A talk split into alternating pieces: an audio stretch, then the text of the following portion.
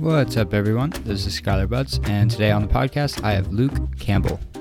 Luke is the most decorated D3 track and field athlete of all time with 11 NCAA titles to his name.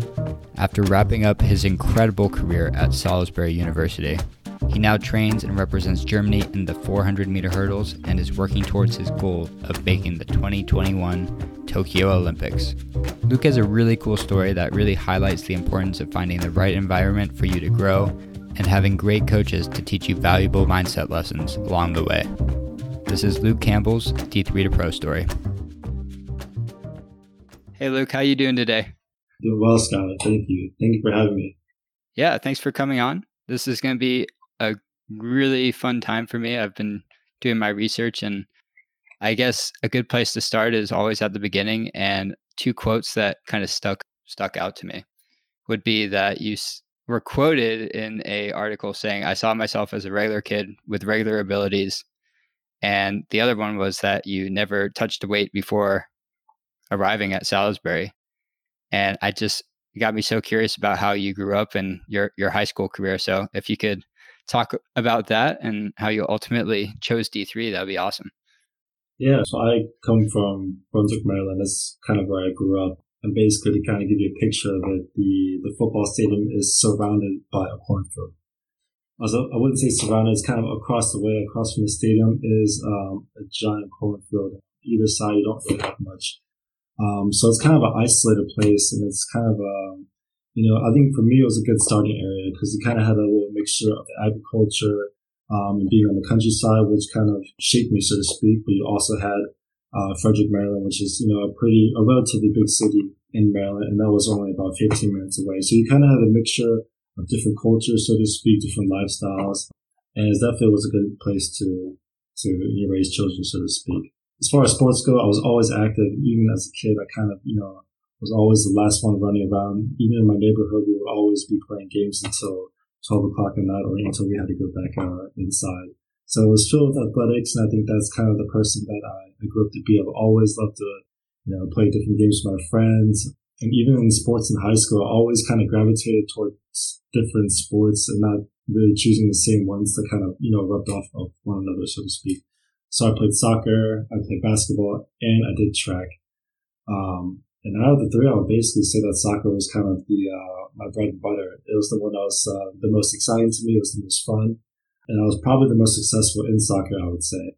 But uh, I think track took a little while for me to come around to because I didn't do it my freshman year. Because uh, the coach at the time, Coach Lawson, who was also the uh, the cop, uh, kind of around town, and everyone uh, kind of knew when we raced against him earlier in middle school track meets. So he kind of knew who I was and wanted me to try out for the track and field team in high school. But the first year, my freshman year, I didn't do it.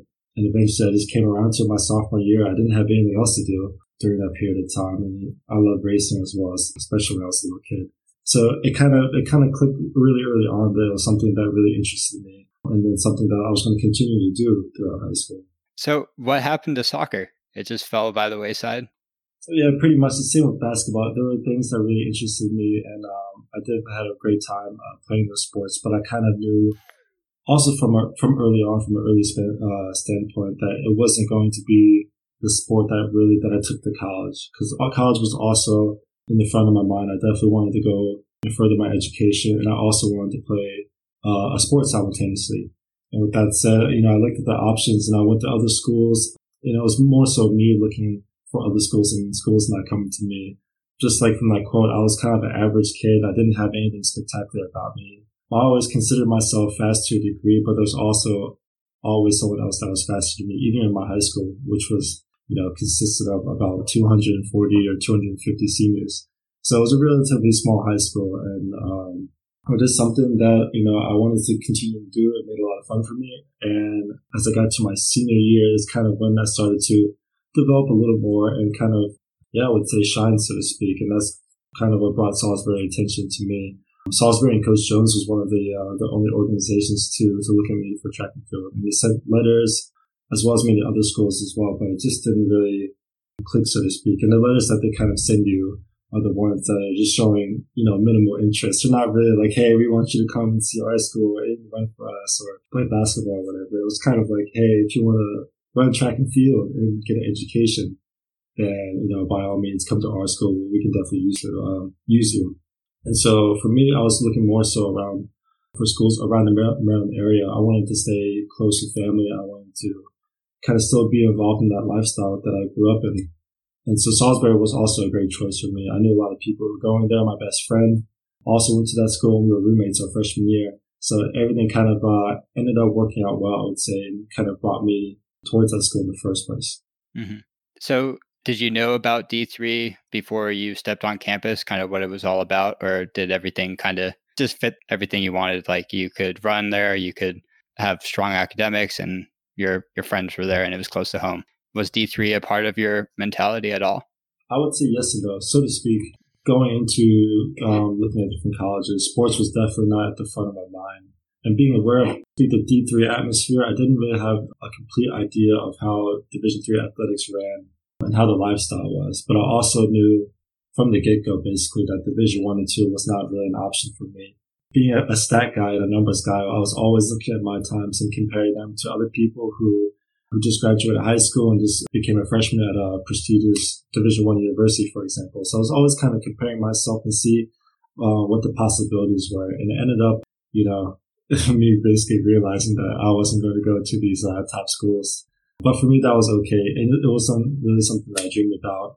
It wasn't something that I needed to have uh, necessarily. So when I went to Salisbury and kind of got the whole spiel from Coach Jones, that's kind of when you know I thought about the bigger picture and things that I can do that interest me, but also at the same time, you know, lead me on a good path and, you know, give me more doors, so to speak, at the end of my career. Not that I have to necessarily, you know, either make sports uh, my career and just have nothing afterwards, but to have something that I can always fall back on, always have career paths available to me when, um, if I theoretically didn't want to do track and field anymore. Um, so that was big for me. And at that time, I have to admit that I also wasn't thinking about going pro or anything like that. I just kind of wanted to have a good time, really give it my all in sports. And I think that's just something that came naturally to me. I always wanted to win, be the best. So it kind of worked out in all facets, so to speak, in the end. Yeah. And you've mentioned Coach Jones a, a couple of times, and he, from what I gathered, saw something special in you almost immediately, even though you said when he was recruiting you, it was kind of those minimal interest letters. But you stepped on campus and he from the very beginning believed in you and i'm i'm just curious how that was able to instill the confidence and eventually lead to the college career and ultimately pro career that you've you've had I talk about Coach Jones, I think about Coach Jones, I think of him as just, you know, the ultimate person and someone who just fit me personally, who fit um, kind of who I was or who I am and my lifestyle. And it was someone that uh, who I always cherish. I think it just kind of clicked from the start and him being interested in me kind of gave me that, that security and fire that I was able to kind of take along with me as I got better in track and field. Coach Jones is definitely a knowledgeable coach uh, in many facets. Um, he was earlier involved in steeplechase when he was a college athlete uh, himself. But it just goes to show you outside of that, he's able to, to know so many things. He's learned so many things along the way. And I think just the way he coached and just kind of yeah, how we meshed together, I think it really just worked out for the best of us without us truly, really even trying until, yeah, until things started to get really you know, heat up, so to speak. So after my freshman year outdoor season, when I won my first national championship, that's kind of when the light bulb started flicking on you know, us getting these ideas and me thinking about, you know, a life after sports and, you know, the possibilities of what I'm able to achieve. So Coach Jones was always there kind of side by side and kind of seeing the picture that I was seeing was able to really just facilitate that in the right direction, in the direction that I needed to, without being so over encompassing or, you know, too bearing. Um, he was always understandable. He always kind of, yeah, he always understood my situation and the things that I was going through. And I, I think it's kind of played out perfectly. I think he did everything right. Yeah. And it just stresses the importance of having the right people around you. That's something that is kind of a theme that comes up with these interviews I've been having is just you were a little lucky because you didn't really know what you were getting yourself into, I guess.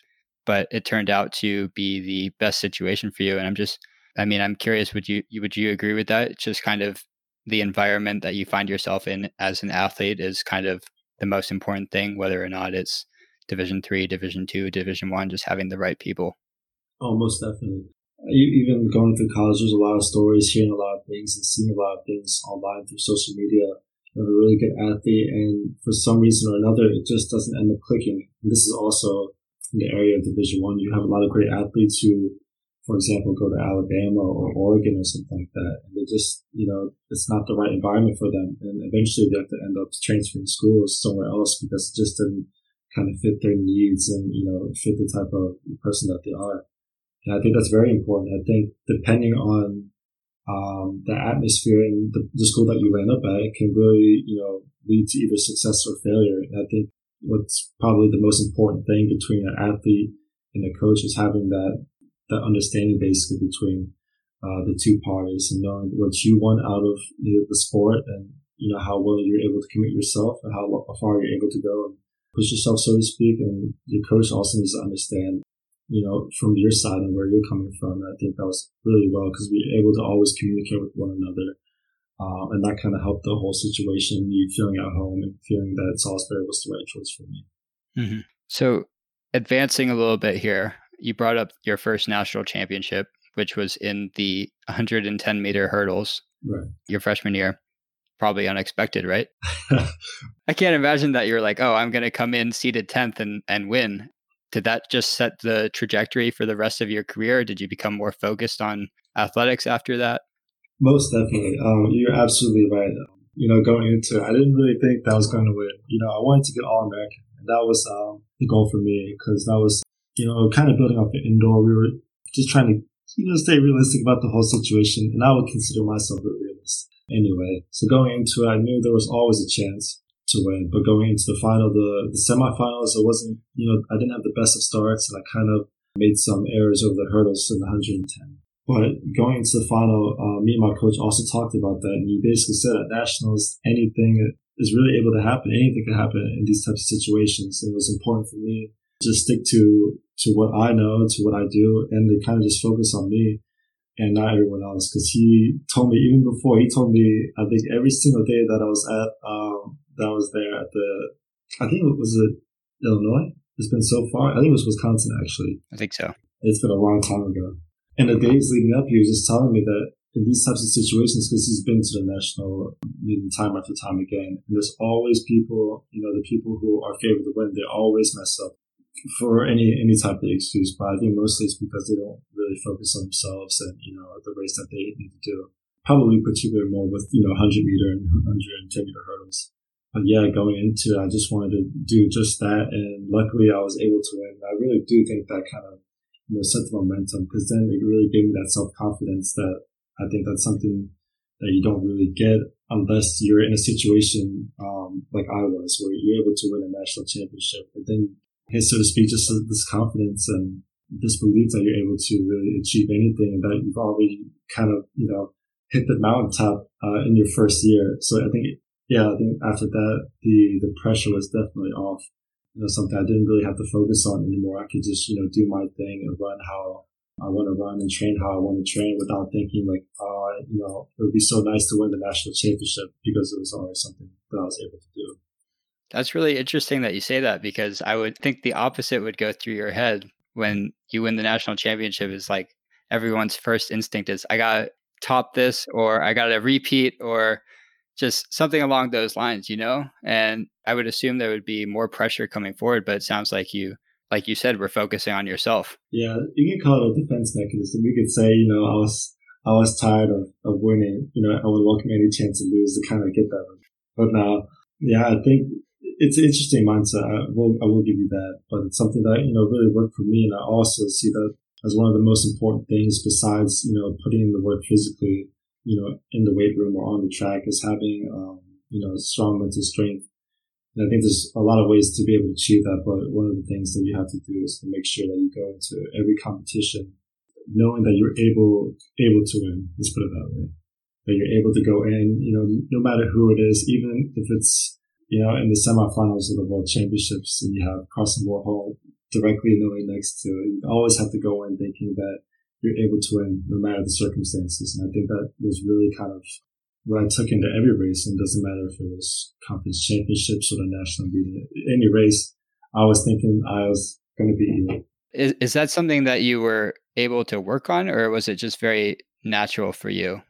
I would say more natural, just given my success in the races before I really adopted this mentality. And I think afterwards it was more easy for me to kind of believe this mindset and to take it over and really, you know, manifest it, so to speak. I think it can almost backfire or work against you if you're trying to believe something that you don't wholeheartedly believe. So I think in this case, it was more so believe it to the to the last breath, 100 percent. That you know, in this case, that I was able to you know run against anyone and be able to win. Mm-hmm. And just from my own experience, that was something that I really struggled with after after college was just believing that I could step on the court and and have the uh, opportunity to beat anyone that I was playing. And I'm guessing that's probably why you've had so much success post college is that you carry that with you. And I mean, that's just great advice for anyone doing anything. Exactly. If you're listening, always think that you can reach the highest highest mountain peak that you can achieve anything. Yeah. Okay. So you go on and become an 11 time national champion. And I mean, did anything change after your freshman year? Like what, what changed in your training? Were you approaching things more professionally? Did you, when did you set your sights on becoming a pro? That's a lot of questions right there, but you can, you can take one at a time if you want. No, it's all good. It's all good. I would even say back then, being a pro or becoming a pro really wasn't really on my mind because I was still kind of honestly in that. I think this is independent from Division Three. I think it happens Division Two and Division One. You kind of want to really experience both sides of you know the college lifestyle and being a student athlete. I think that's something that I kind of held on to definitely in my sophomore year, and it wasn't really until I got to my junior year that um, I really kind of shifted over into being truly the best that I could be. And that, you know, that includes diet, so to speak. And at that point in my life, I really had a minimal understanding of what diet means and, you know, how, yeah, basically how to be the healthiest uh, athlete you can be and the strongest athlete. I think it really took me a while to kind of realize that first because I was still stuck in the lifestyle that I wanted to go out, you know, hang with friends and enjoy life, but also, you know, want to focus on my studies. And I think it was this, this deadly triangle where you have classes, you have academics, you have going out, and you have sleep. So you kind of had to choose between all three. But it's in a reality where you can only choose two to be successful at. So it's either, you know, get sleep and do well in academics, but have no social life. Um, but yeah, it really started kind of when I was a junior. And I think I always kind of had this mindset, especially when it came to practices and weightlifting. I was always the one that was wanting to push myself farther and, you know, give another rep uh, where need be and kind of give my all on the track every day. And I think that was just something that kind of, that I grew up with. That was something that I did for fun as a kid, whether it was, you know, playing around or, you know, doing races on the street for fun. I think it was also just something that was kind of ingrained in me. So I always had the mindset I would, I would say, so to speak, but it really didn't happen until my junior year where I really was thinking, you know, I don't get any younger. So I think it was kind of a compromise with myself if I really actually wanted to be one of the, the faster runners in America or in Division three at least, then I would have to start, you know, making changes to my diet and my sleep cycle and things of that sort. Yeah. Was that hard? As someone who it was just kind of how I was wired to put my sport before any not before anything else, but it was very much what I wanted to do. And it sounds like you made this dramatic shift.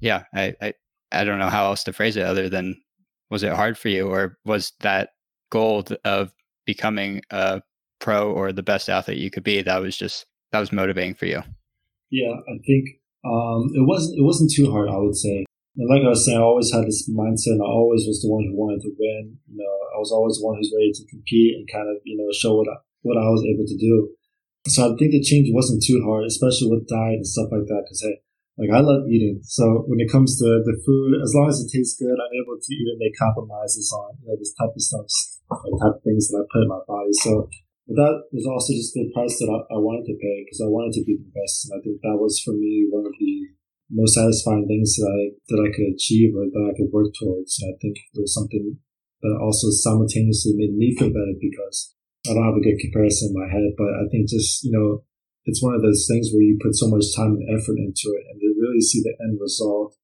and you really accomplishing your goals and reaching that end goal as things I could do, especially since up to this point I've given a total of seven years towards, you know, making my first Olympic team, so to speak, you know, being in college, it wasn't always on my mind, but even these last three years, definitely, definitely notice that it's a long time. Uh, it's a long time to work towards one goal, especially when it only comes every four years. So I, I think that's definitely has been the plus and the advantage for me is kind of that I had more time to kind of grow into my body now. And I think even now, I feel like I still, I still got some growing to do. Yeah. I mean, definitely a lot of sacrifice. Something that struck me was when you did decide to turn pro is you really took your time and, and weighed your options, right? You had the option to maybe race for the US team or the German team, and you were trying to decide what was best for you. And you ended up taking a year and working part time. Is that right? Right, exactly. Um, so during that time, since I knew I wanted to go pro at that point, the, the biggest thing for me was to, to sign with the agent or to find an agent and to kind of take those first steps going forward because transitioning even into being a professional athlete and coming from division three, it was definitely kind of a detour. And it was something that I didn't have the luxury of really experiencing, you know, what a division one athlete goes to. It's usually if you're in the top, you know, the top one or 2% of uh, division one track athletes who, you know, make it out, decide they want to go pro, they usually sign with the agent almost initially or, you know, rather quickly after, you know, they you know, make that commitment to running professionally and no longer for the universities.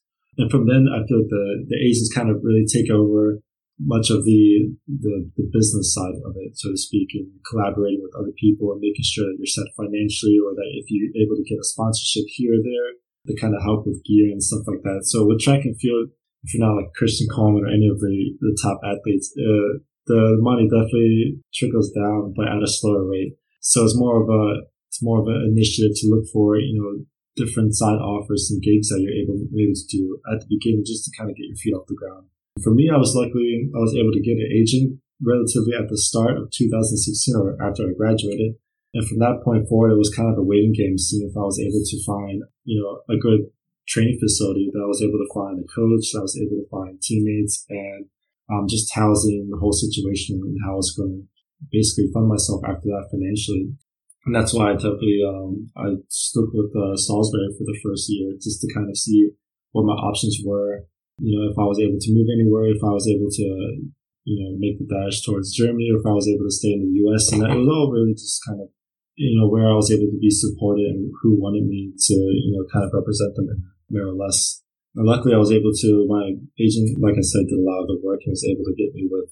First, actually, it was in, in Texas where I met with um, a coach, Coach Woodson, um, and this was around Round Rock, Texas. So I kind of had like a short stint in Texas around March, uh, between March and April. And I was also kind of see if I liked the environment and see if it was right for me, if I was able to train there and flourish. And after that, I basically also had a meeting in Germany with a couple of coaches from the clubs. And at the end of that trip, I actually, uh, met with my current coach right now, Coach Beck. And that kind of you know, from then on, the rest is history. That's kind of, you know, I knew right then and there that that was the right decision for me because, you know, he was also basically a sponsor of the, the running club Eintracht Frankfurt.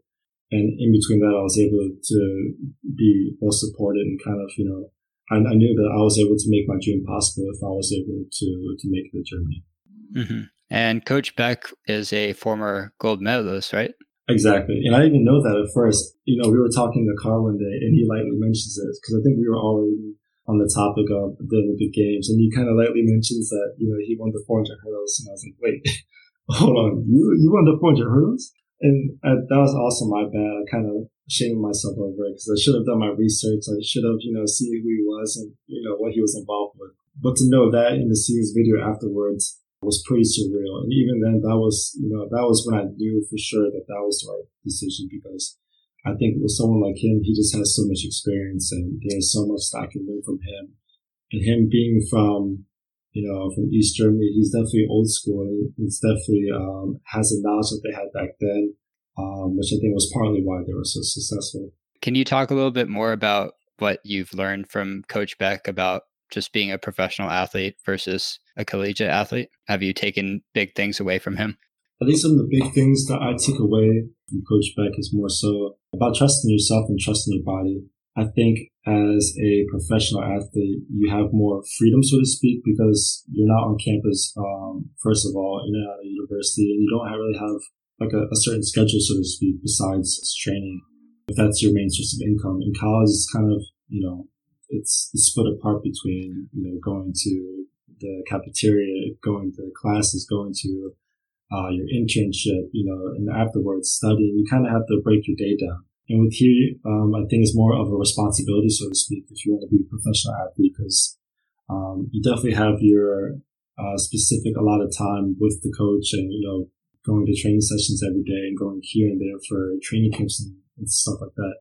But you also kind of have to tell yourself, you know, it's like it's your job now. And I think that's the biggest takeaway is the fact that you're kind of on your own, so to speak. And the things that you have to do, they're not being really supervised by multiple people like it is uh, in university. And you kind of, in university, you hold yourself accountable. You kind of hold your teammates, you, you hold your friends accountable, you know, for just, you know, doing the right things in their life and being able to, you know, function in everyday society. While I think as a professional athlete, you have to take more time to do the things that you probably wouldn't do if someone was watching you in that moment. As far as like, uh, exercises go, maybe there's something can do at home as far as stretching or, you know, drinking enough water. So it's really the little things, but I think it's also, it makes it a lot more rewarding when you're able to kind of really put everything into, into your craft and making sure that, you know, you're doing it. You have to tell yourself to do it and no one's going to tell you otherwise. You know, it's really your decision if you want to make or go professional or not. Mm-hmm. I guess two two follow up questions to that. You mentioned early on about being a very big stats guy, and I'm curious if that's carried over to kind of your your recovery and and your stretching routine and just overall health. And I guess the second part of that question is do you like being a professional athlete? It's a very interesting lifestyle and I don't think everyone understand that it's it's not really for everyone. that's that's very true. It's definitely not for. It comes with its uh, with its ups and downs. But I think all in all, it's definitely um, it's definitely been a blessing. It's definitely something that I'm glad that I was able to do, at least even up to this point. Even if I was never to able or was never able to run again, I would definitely be thankful for the time that I had and just the experiences and the stadiums that you know that I've ran in and the people that I've gotten to meet. It's really been um, a humbling experience. As far as the stats go, I'm always a stat guy. I always look for calories. Always look for the grams of fat, carbohydrates, uh, with different food products, so to speak. With stretching, it's always 30 minutes or 20 to 30 seconds for static stretching. Um, and those are just kind of the little things that, that have always worked for me from being such a, you know, a crazy stat guy from the beginning. And it's something that kind of always worked well for me. And I never really had to, to second guess like, oh, maybe I should have stretched for 15 seconds shorter or, or longer. It kind of, you know, got incorporated as I continued to be successful in the hurdles. So I kind of carried that over and it's something basically if it's not broke, then don't fix it but I'm very conscious about numbers and conscious, uh, even up to how much I weigh on a particular day, even if it's, you know, 0.5 kilograms over uh, my limit. So I'm always, I'm always subconscious about that. Yeah. And I mean, for your sport, everything matters, every little detail. Okay. So I, I have to have, ask a question about stretching because I hold stretches for a minute. Is there science saying like 20 to 30 is, is better or at a certain point, does it not matter? 20 to 30 seconds was typically the the sweet spot where you're not overstretching the muscles. So you're still preparing your muscles.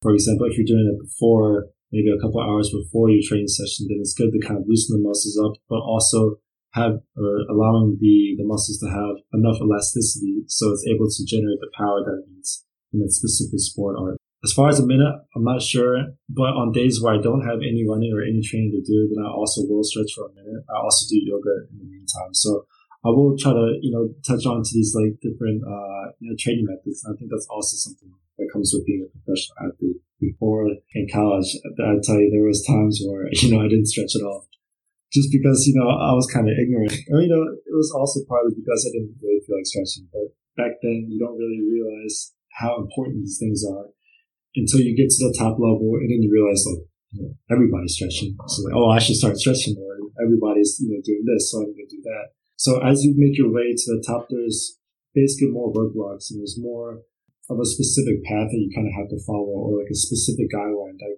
is really the reason why so many athletes or the top athletes, you know, are the top athletes or and are in this uh, specific bracket. Yeah. Again, every little thing matters. And that was something I noticed too. Like I was not good at stretching in college. And then as soon as I started playing professional events, I was like, oh, everyone around me is like doing their warm up properly. They're stretching right. there must be something to this that I, I just have been missing. And I don't know if it helped my performance, but I didn't have like too many serious injuries. So I can't complain. That's that's the one positive thing. That's the one positive thing you can take away from it. Well, even if you have like a you know a bad set, a bad race, well, at least I didn't get injured, which is the number one takeaway. Every time you don't win, at least I didn't get injured. Yeah, exactly. Okay, so I want to zoom in on your progression as an athlete. So in college, your your best time was 50:36 and you've shaved like a uh, almost a second and a half off of that. Yeah, definitely over a second, about 1.2. How have you been able to do that? It's a good question because I think day in and day out it's something that you don't really realize um, as far as progress goes. It kind of just happens in my case, it kind of almost happens all at once. One day you realize, or maybe you do um, some testing, and then you get your new results and realize, oh, you know, oh, now I'm faster.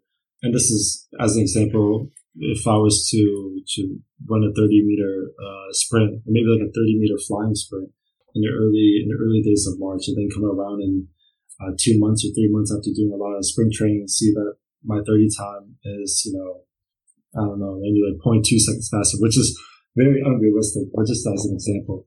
But yeah, it's just, it's one of those things that you don't realize day in and day out, but it's, as a lot of people will mention, is really trusting the process and knowing that day in and day out that maybe not every day is the most successful day, or you might not feel that you're able to run as fast or as long as you're able to, or to, to lift the amount of weight that you maybe lift the week before. But I think it's all gradual and it's something that as an athlete that you shouldn't really pay too much attention to day in and day out. I think that's also goes for, for diet and what you eat. I don't think it necessarily has to be 100% clean all the time. I think as a little bit of a mental break, it's good to, you know, give yourself the things that you used to eat that give you pleasure and joy and the things that just taste good. I think it's also, you know, really good for your mental strength and just, you know, that you're able to come down in one way or another. Yeah. So I guess zeroing in on that mental strength component, is that something you work on daily? I, I feel like it's very important for what you do. Being locked in, are you meditating or is it just through resilience, through the discipline that you practice, through diet that you kind of, it just kind of culminates? Yeah, honestly, it's something I don't really do much training on. I think that has partly to do with me just being a realist. Uh, I think I'm really honest with myself, and that's as far as me, I think it's really important that you're honest with yourself and you're not giving too much hope in situations where you're not to, you know, get the result that you want. I know it's unrealistic, unrealistic for me to say that by my next race that I'm going to run 46 or 47. And these things come with time. And I think that's also just comes with bettering yourself that not everything happens overnight. That you're able, like I said, is to trust the process and kind of stick to, to what you know and what you've done day in and day out. Then at some point, hopefully the time's going to come.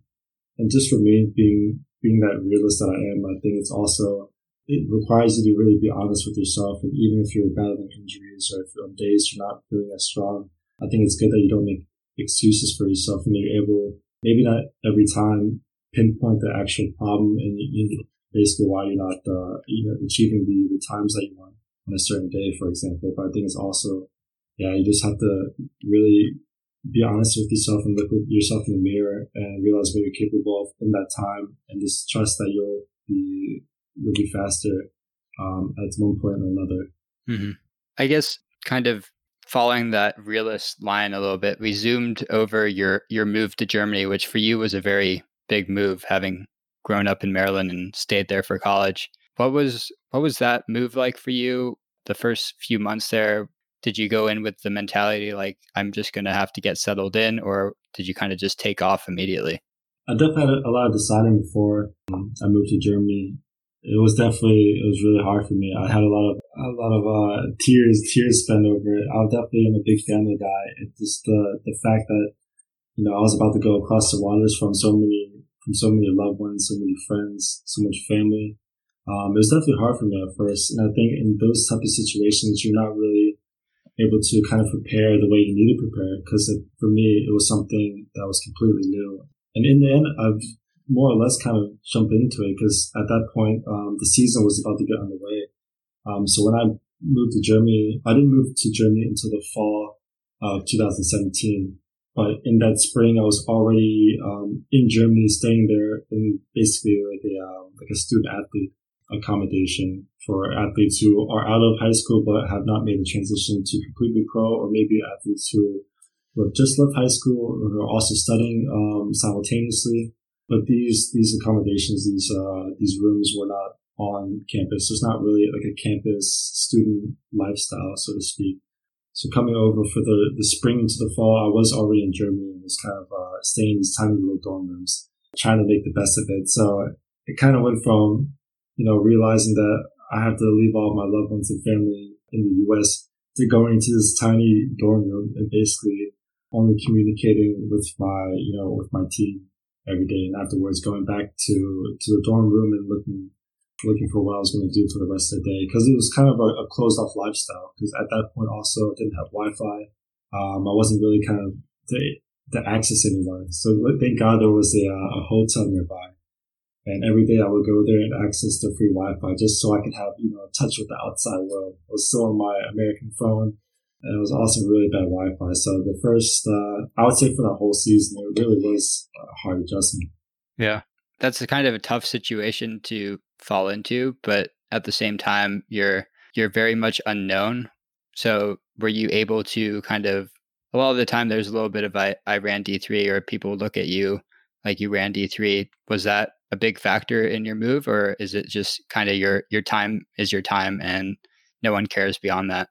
Yeah, I think at, at that point, even going back to my mindset and thinking of, you know, what I'm able to do and what I was going to do if I was to, to race against somebody. I think it, for me, it was more or less, um, not really a big topic if people thought that I was from D3. And I think coming from, from America, that was more so of the big point that people really thought of. Uh, was not that I ran Division three, but more so that I was from America, that I ran at a university, and then now I came to Germany. I didn't think that was one of the, the big talking points for me. But as far as D3, I knew at that point if I was able to kind of make that transition into the professional lifestyle. And at that point, I'm basically on the same level as everyone else. So as far as, you know, underlying factors, it could be anything from, you know, genetics or just an early start with doing sports or having a better adaptation to certain training methods. I feel like at that point, we're almost, you know, there's also outliers, I would say but we're all kind of at the same level. And it really depends on what you're able to do in, on the training, the training area, in the weight room, and outside when no one's looking. So I think that was, you know, one of the big things uh, that I could take away even from being D3 and transitioning to the professional lifestyle. So you've been a you've been a pro now, I guess technically three years, even though you graduated four years ago, right? Yeah, exactly.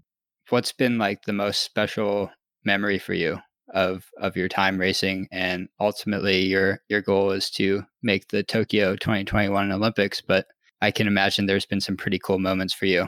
What kind of stands out?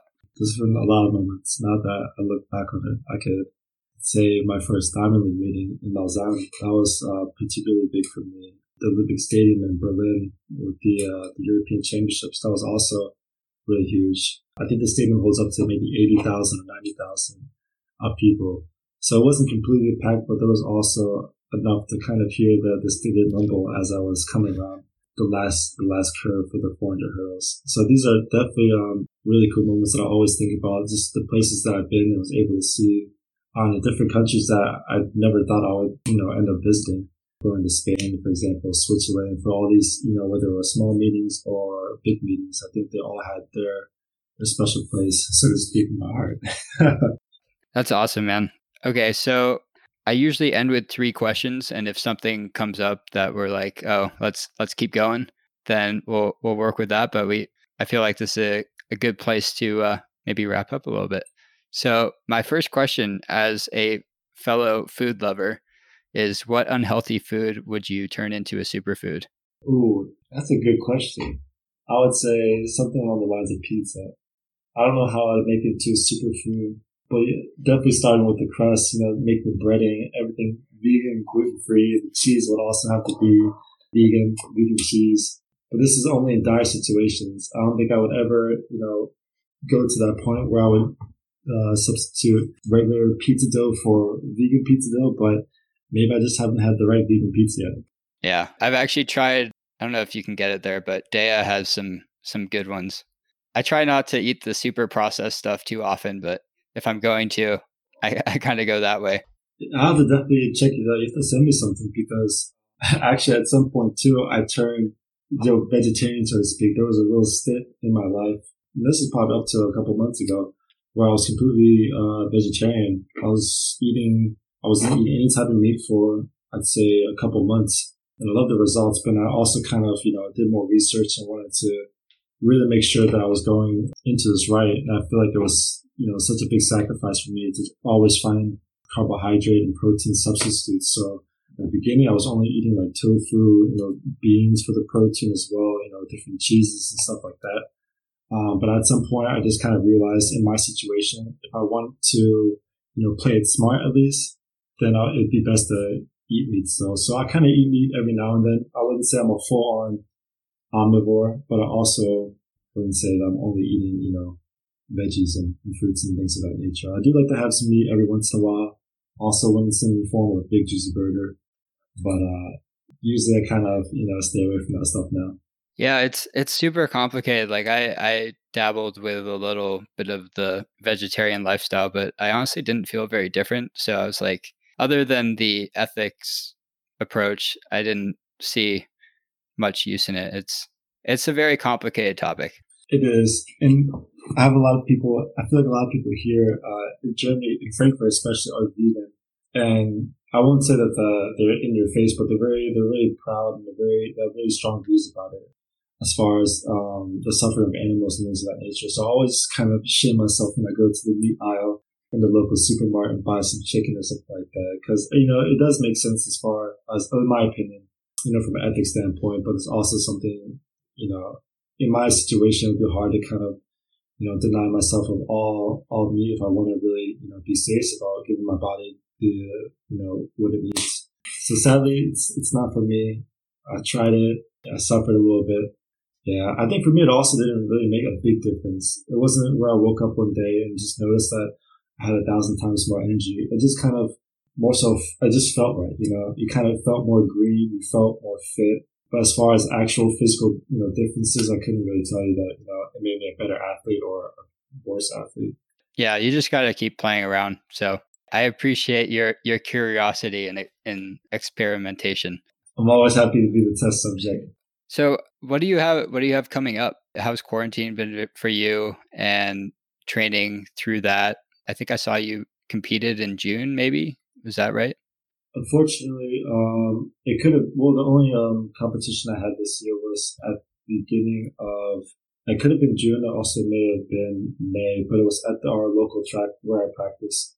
Um, we usually don't have any types of meetings there, but it was kind of a test with other people to see, you know, kind of where we're at as far as speed goes. And that was my only one, unfortunately, because I ended up being injured. I had some, some problems with edema, with an edema buildup. That kind of basically took me out the whole season and was the issue last year as well, going into the World Championships. I, it was something I had for pretty much the entire second half of the season. So it was definitely something that, you know, kind of gave me a scare for a second because I it was one of those things where you just need a lot of rest. It's something that you can't really um, train through. So there was uh, a couple weeks in June where I was even biking the whole time. I was doing air bike. I was doing a lot of core exercises, but I really couldn't, you know, walk or even stand on my foot. So that was a tough time for me. But as far as that, um, I think it was also kind of necessary to, you know, sit back and let my body regenerate and kind of push it any further because that was really the problem last year when I got the, the edema built up in, I think that was also May or June. And we kind of just pushed through it because the whole season was very important and the World Championships were also right around the corner. So it was one of those things where, you know, you're kind of playing with fire. You want to, you know, you want to give your all and train to the best of your ability, even if it's kind of moderated a little bit. But you also, you know, have to think about your health and if it's eventually going to turn into like a stress fracture. And that was my biggest problem, which is you know, back and forth. We would go hard for two days and then we would, you know, take a couple, three, like three days, uh, the rest maybe just spiking the whole time. So it was always kind of, uh, playing with fire, so to speak, if I was, if I was able to go on for the, uh, the next weekend or something like that. Man, that's that's rough. I'm glad you you got over that though, right? It looks like it. it looks like it. I got another MRI coming up to see if it's completely gone, but it's been about eight weeks um, since I last ran, so I hope it's gone by now. It's definitely a lot of time to be off the feet. So uh, the season starts actually in two weeks again, so okay. I'll have to start putting weight on it eventually. But right now, I'm just kind of enjoying the time off. Yeah, yeah. How have you been been spending it when you're not doing uh, your core work and your biking? It's also tough too because that kind of limits to what I'm able to do outside in the city, which is good. Uh, it's, it's kind of bad to say, but I think this whole Corona situation kind of saved me, so to speak. But it's also kind of the butterfly effect. You know, if you know Corona wasn't happening, who says that I would be able to, or that I would have been training as hard as I would have? But I think most of the days when you know if I'm really trying to rest, it then I have to that's the one bad thing. That's the disadvantage about being a professional athlete is when you have the injury. The smartest thing is to do, and as they always tell you this, is to rise it. So you know, rest it, uh, put ice on the compression elevation, and that's really what I've been doing since um, I got injured. It's been a very depressing and boring lifestyle for me, but it's also um, very necessary that I'm 100% going back into it.